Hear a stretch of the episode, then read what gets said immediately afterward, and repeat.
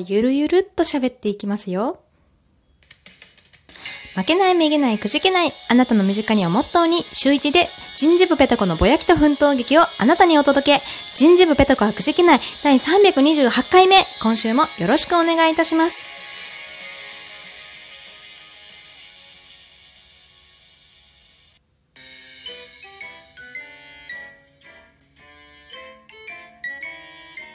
はい。ということで、皆様、今週はいかがお過ごしでしょうか？椎名ペタ子です。よろしくお願いいたします。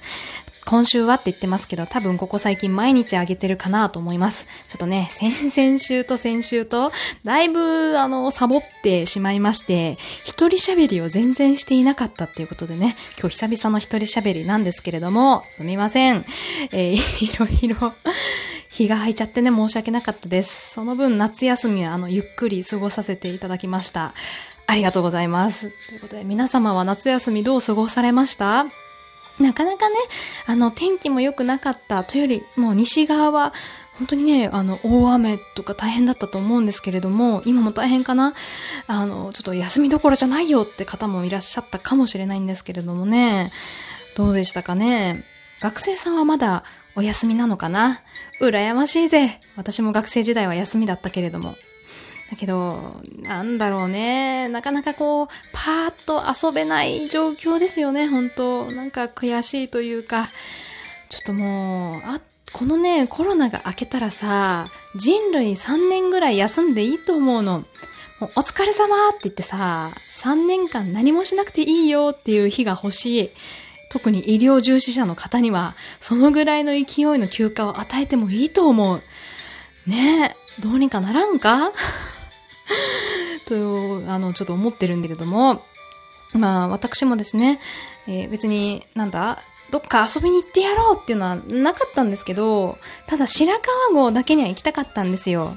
っていうのも、私最近、あの、日暮らしのね、泣く頃にというアニメにハマりまして、あの、知らない方はぜひ調べてくださいし。日暮らしの泣く頃にってアニメがあるんですけどね。その舞台がね、白川郷なんですよ。夏の白川郷。これはぜひとも写真に収めたい。コスプレまでいかなくても、その風景をね、写真に撮りたいと思って、前々からね、計画してたんです。あの、自家用車を使ってね、えー密を避けて、写真だけパッと撮って、えー帰ってくるなんてね、プランを考えてたんですよ。なんですけど、すごい雨だったでしょう。あの、夏休みのあの、お盆あたりね。で、行く前にさ、ニュース見て、今までにない記録的記録的な豪雨ですなんて言われちゃったらさ、そこにわざわざ遊びに行くのは違うじゃないですか。あの、命が大事なんです。ということで、えー泣く泣く諦めて、代わりにね、あの、都内にデートしに行きました。ちょっとね、密も怖かったんですけど、もう一つやりたいことがあったんです。それは何かっていうと、猫カフェに行ってみたかったんですよ。なんで、ちょっとまあ、どうしてもあの、猫カフェに行かせてくれってことでね、あの、原宿駅の目の前にある、多分、モカって名前の店だったと思う。モカって店に行ってきましたよ。もう夏休み遊んだことといえばそれだけ。あとは家でダラダラしてた。でね、なんで猫カフェに行きたかったかっていうと、やっぱね、現代人はみんな疲れてるんです。疲れといえば何ですか？そう、猫なんですよ。猫で癒されるしかないんですよ。っていうことで、あの、猫カフェに行ったんです。でさ、もういろんな種類の猫がいるのね。人生で初めて行ったんですけど、あの、まず店員さんからいろいろ説明を受けるんですよ。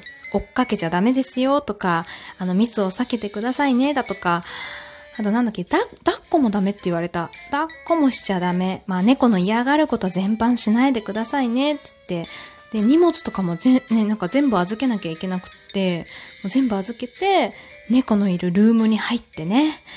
もうね、最高。ほんと最高。まあ、ところどころお客さんがね、いらっしゃったんですけど、まあ、ちょっと間隔を空けつつ、えー地べたに座ってね、猫を鑑賞するという、もう素晴らしい空間におりましたよ。で、今まではね、私、推しが、ロシアンブルーとマンチカンだったんですけど、全然その2匹が来てくんなくって、なんだったら、あの、誰も来てくんなくて、私のところに。え、何？そんなに嫌われてるってぐらいね、寄りつかないんですよ。店員さんもさすがに気の毒に思ったのか、あの、この子がね、かぐらちゃんって言ってね、この子がレンゲくんって言ってねって、あの、抱っこして、あの、猫をね、ちょこちょこ持ってきてくれるんですけど、みんなね、私の近くに置かれた瞬間、ピューって逃げるんですよね。え、私なんか臭い、臭いのかなと思ったりして、たださ、そこでなんか猫にちょっかいかけたりとか追いかけ、まあ追いかけるのはダメなんですけどね。あの、猫にも猫の事情があるんで、人間の欲望を押し付けるのはなんか違うなと思って、遠目でニコニコして見てたんです。遠目でニコニコして見てて、見てて気がついた。おやつがないと来ない。そりゃそうだよね。やっぱギブアンドテイクの関係ですから、ね、やっぱ私はおやつを用意していなかった。買っていなかった。そりゃ来ないよ、と思って。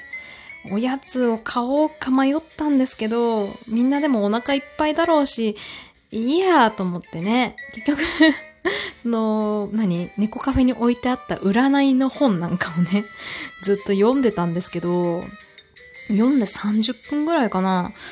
30分ぐらい読んでたら、ある一匹のね、男の子、男の子っていうか子猫が、子猫じゃないや、猫が、なんかトトトトトってやってきて、次の瞬間ですよ。私のね、膝の上にポーンって乗ってきたんですよ。私あの、足伸ばして座ってたんですけど、その足の間にスポンって収まって、チラって私を見てね、なんか文句ある？みたいな顔でチラって見て、次の瞬間、スピーって寝出したんですよね。で、周りのお客さんもめちゃめちゃびっくりしてて、え？